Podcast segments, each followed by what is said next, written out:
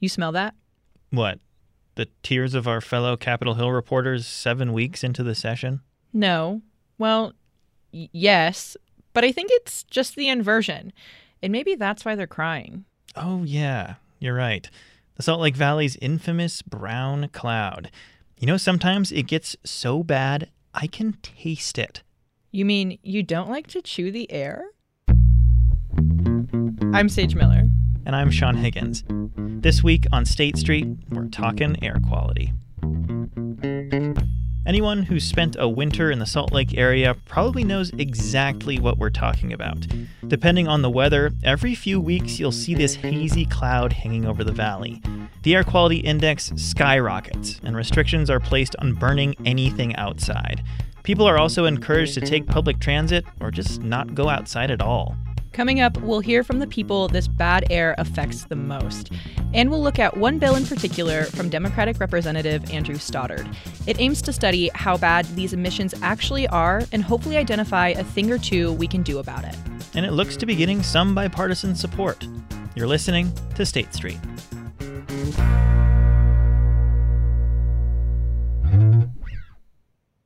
Air quality is not great in Utah. Sean, can you give a quick science lesson on why that is? Sure can. Some of it is due to our unique geography. First off, an inversion is a meteorological phenomenon when warm air traps cold air beneath it. That warm air kind of acts like a big lid. And if you're in a valley, like the Salt Lake Valley, the mountains create a bowl. The cold air just sits between the Wasatch Mountains to the east and the Oquirrh Mountains to the west until enough wind comes along to blow it through. So the wind comes through, blows off the lid, and we can all breathe again. No more brown cloud. Inversions can be seen all over the world, but what makes our valley inversion so special is what gets trapped in the air. It's a lot of gross stuff smoke, car exhaust, and anything else that gets thrown into the air gets stuck and contributes to the problem. And fun fact Tehran's mountains do something very similar. Well, not so fun for the Tehranis. And not so fun for the people on Salt Lake's west side. That area has a lot of polluting industries. Lots of residents also live next to the freeway, where they're breathing in all those car emissions. The West Side already has the worst asthma burdens in Utah, not to mention the elevated risks of serious health conditions and lower life expectancy compared to the East Bench of the Valley. And a joint project between KUER and the Salt Lake Tribune wants to amplify the complex relationship Westsiders have with Utah's air quality. Reaching for Air is a collaboration with the Salt Lake Tribune's Westside reporter Alixel Cabrera and myself. We're gathering Westside narratives on pollution and attaching them to an air quality map. There's a lot of air quality maps out there, but none of them tell the stories of those impacted. Here's Rose Park residents Tegan Spangard and Dallin Brown talking about their experiences with the air. We have lived in Rose Park since 2019. I was outside and I could see over um, to the refineries, which I have a very clear view of from my house. And one of the f- refineries was blowing off thick black smoke mm-hmm. all the way up into the air, and it was just dissipating everywhere. And I was outside and I could taste it in my mouth. Refineries blow constant pollutants into the air. There's a rock quarry just north of us that's constantly blowing dust into the air, and it's absolutely frustrating seeing all these pollutants come into our neighborhood and knowing that there's no leadership that's going to do anything about it. It's really upsetting. I definitely feel like on bad air days where I live, I feel, especially in the winter with the inversion, more um, sinus congestion. I get a every year a ear infection from bad air quality, and it sucks. I literally have to leave the valley to go get quality air and make sure my lungs are safe. This is what is going to cause cancer in me potentially in 20 years is right. really scary. It's hard to think about investing in the neighborhood and investing our lives in the neighborhood knowing that our leaders in the city don't really take our health seriously. We want to start a family and we we are scared to start one here because of the pollution. And I'm scared to um, be pregnant and have my child exposed to whatever I'm breathing in. I'm scared to have a baby and have them breathing in all this air pollution. And I, I feel like that is a big barrier to me staying here and a huge consideration of what my future is going to look like because I just don't feel like, in good conscience, I can raise a family in, in this neighborhood because of the air pollution. That was Tegan Spangard and Dallin Brown, and this is just a sneak peek of the West Side stories you'll hear from the Reaching for Air project. The state has been slow to clamp down on regulating things like vehicle emissions and emissions from the oil, gas, and mining industries, though Utah has shown it's capable of improving its air quality, as found in a 2020 EPA report. In recent years, there have been efforts to install air quality monitors on buses and create air quality action days, but we've seen little in the way of actual state laws that address Utah's bad air. Coming up after the break, we'll hear about one bill this session that has been trying to address the air, but it's gone through several different versions. You're listening to State Street.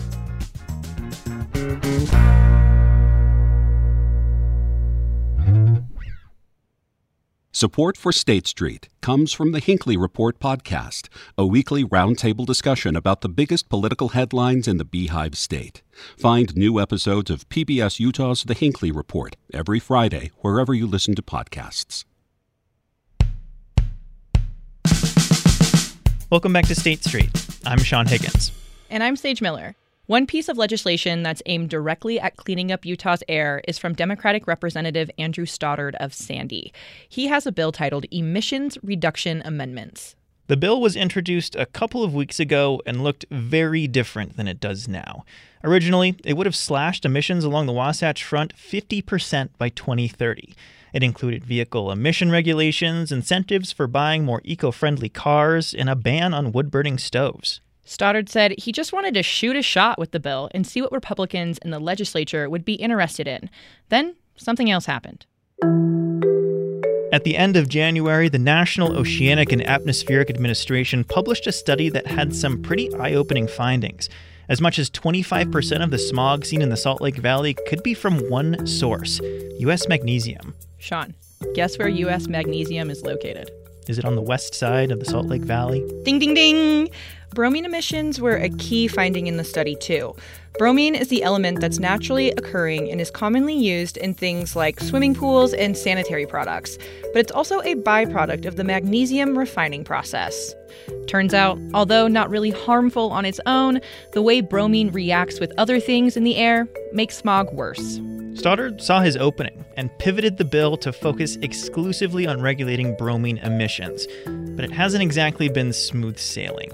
The bill was further slashed in committee last week and took out any emission goals or requirements, but a study attached to the bill was expanded to include all halogen elements. In addition to bromine, that group of elements also includes things like chlorine and iodine. Chlorine is heavily regulated by the Environmental Protection Agency.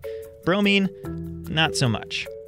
I was at that committee hearing, and I gotta tell you, I thought the bill was sunk for a little while when Republicans were having their way with it but Stoddard has the support of a prominent Republican, Senate Assistant Majority Whip Kirk Cullimore. I caught up with Stoddard after the hearing. This was last Wednesday, by the way, when it was dumping snow, and he told me how that all went down. Well, first it was tasked to get up here with the snowstorm. So thankfully, we had a bunch of committee members that just stay in Salt Lake during the week. So we had enough committee members to actually do anything. I had previously talked to all the committee members on this bill and knew there was some concerns. And then uh, last night, I got a call from one of the committee members saying that there were some lobbyists trying to kill it. I didn't hear from the lobbyists, but uh, apparently, mining and gas industries were having issues with it. So, came into the committee not really knowing what to expect, and that's uh, that's how it started. This bill started out as something very different. You said you wanted to shoot your shot. You really went for the moon, swung for the fences with this one how did we get to where we are now with with the current language? Yeah, so the original bill was essentially just a wish list. If I could decrease air quality, here's what we would need to do. And I am very aware of the political realities of it, knew that it wouldn't go through as is. So my goal was to pick and choose a couple of things that would likely go through. Uh, then, what was it January 25th? The study about bromine and US magnesium came out, and I just knew that was it. Like if we can target something that is causing up to a quarter of our inversions with one piece of legislation, let's do it. Why specifically target bromine emissions? What is so unique about this element? Yeah, so in and of itself, it's not a huge part of the emissions. I think they testified today that it's like three parts per billion. Like it's really small and uh, it's not incredibly toxic on its own, but there's something about the landscape here that it interacts with other chemicals and particulates to create just a huge amount of PM 2.5. So what the the previous study says is that it's anywhere between 10 to 25 percent of the cause of our inversions. So there's not much of it, but it's really causing a lot of damage with our air quality. What do you hope this study on bromine accomplishes? I hope it just shores up what the previous study has shown is that this chemical is just a huge problem for our inversions and that if we can control it largely being controlling one company that it can have a huge quality on the impact of our air quality. How are you feeling about where things stand right now? Are you worried it's going to get stripped even further? I don't know if you can strip it any further. Um, so as is now, it's just the study portion of it. Um, you know, it's something. And if this is what we need to do to get the data to make more meaningful change and actually get some progress, that's great. Uh, study that it's based on is obviously a smaller scale, so opening it up to include all halogens and be a little bit more in depth study is great. I'm I'm very supportive of that. I would have loved it to go further. I mean, you can tell from my original bill that I'd love to go all the way, but um, I'm good with where it's at. Can you go into a little bit more detail about some of the concerns you were hearing from from people on the committee, as well as some of these lobbyists that did get involved? Uh, I wish I could say what the lobbyists were thinking, but they didn't reach out to me, and uh, that was kind of shocking to me because usually they will reach out uh, and say, "Hey, we're opposing your bill. Here's why." But there was no attempt made by them to try to contact me to work on anything, so that was a little shocking. I think some of the concerns were just about regulation. This study is really recent you know, we've got some smart people on that committee who understand the science of it. Um, but I think even they were a little hesitant to jump into regulating it without more data. So I think that was the concern. I did find it kind of ironic. There was some comments in committee about, you know, well, if the federal government's not regulating this, why should we jump in? And I've, you know, never heard that approach from people up here of wanting to follow the federal government's lead. So talking with some other stakeholders, the pro environment stakeholders who are involved in this, they seemed a little unhappy at how much it was stripped down. How do you strike a balance between both sides on this to actually get something through the legislature? It's hard, you know, and I'm so used to having bills get killed and bills get stripped that for me, this is just this is part of the process. You know, uh, we can take a big swing but we're a super minority and sometimes we'll get it, most of the times we won't. And so let's take it. It's a baby step, but we're going in the right direction. Going forward, this was just the first of many hurdles that your bill needs to to cross. Are you optimistic things will one make it out of the House, but two get through the Senate as well into Governor Cox's desk? Uh, it came out with a unanimous recommendation from committee this morning, and that is obviously a huge help. You know, obviously we're, you know, as a Democrat, I've got 14 people who will back me up on this, but you know, I need a lot more. And so hopefully having all those people who are pretty influential in that sphere have said yes once that they can convince people to vote for it again. Uh, Senator Cullimore's on board with it. He loves the bill, and uh, obviously he's in a position of power in the Senate, and I'm hoping he can get it through there. And he seems optimistic, so I'm feeling good. What got Senator Cullimore to sign on to this? I think he looked at the study, saw that the data was there, and really wanted to do something. You know, his his district is just east of mine, a little bit south, um, but there's a lot of people there that care about air quality, and you know, he's a longtime resident of the Salt Lake Valley, and you know, I grew up just a couple years younger than him in the same area, and we both experienced inversions our whole life, and you know, unfortunately, our bodies are going to pay the price at some point. So how much weight does that actually carry to have someone in leadership from the opposing party stand behind what you're trying to do? I mean, it's huge, and I love the message it sends. And I think that's the whole point of the Clean Air Caucus is this is not a partisan issue. This is an everyone issue. This is a health issue, and to get someone in leadership is great because I think it shows leadership's thoughts on how much of an issue this really is. Your bill seems to be one of the only things that specifically addresses air quality. There are some appropriations, I think indirectly free transit for a year, which Senator Weiler is sponsoring, would affect air quality, uh, a couple of things related to electric vehicles. What are you watching? Yeah, so obviously I'm very interested in all of those. Uh, I can't remember who said it at the Clean Air press conference. It may have been Senator Weiler, but basically said we've been around for a decade and we've taken all the low hanging fruit. It's time now to start picking off some of the bigger chunks. And hopefully that is by directly regulating the industries that are causing the inversions. Representative Andrew Stoddard, thank you so much. Thank you. That was Democratic Representative Andrew Stoddard of Sandy.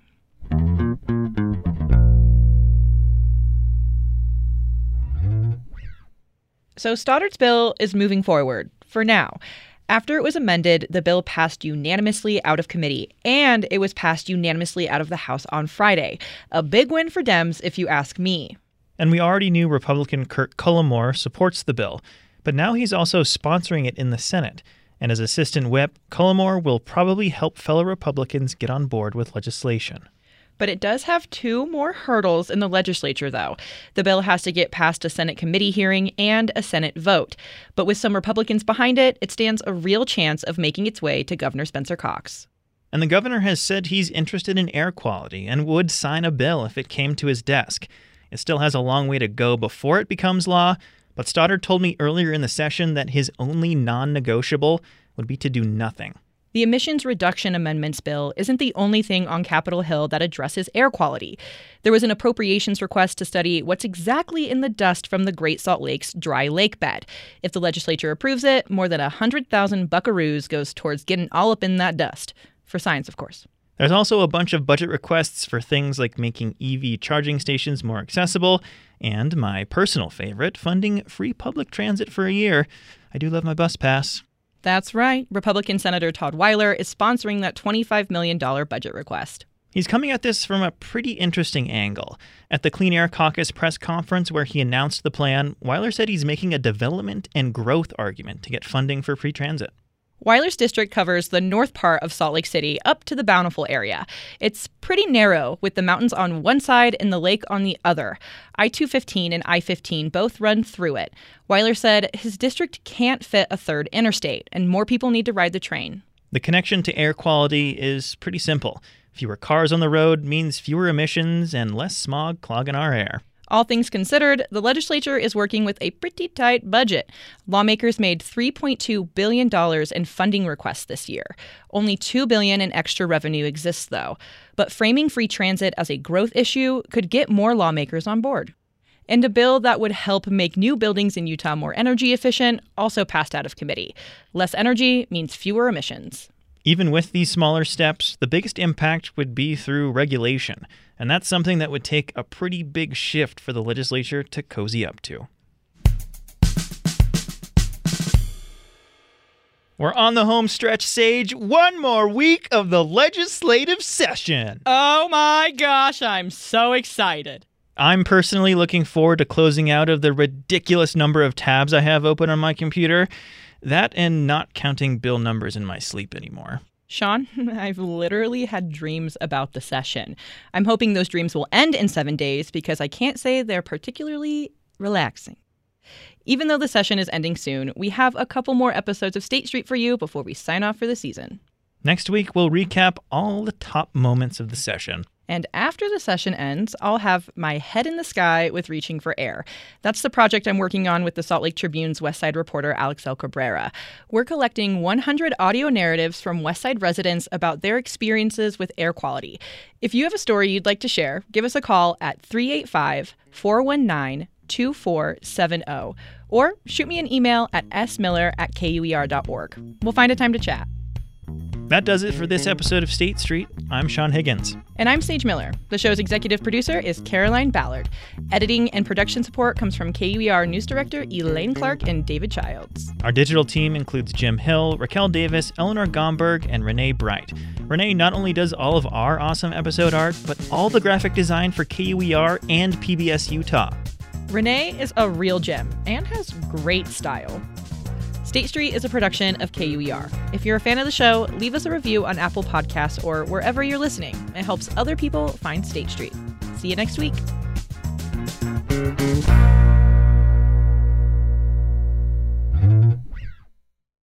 Sean Nye the Science Guy. Sean, Sean, Sean, Sean. from KUER.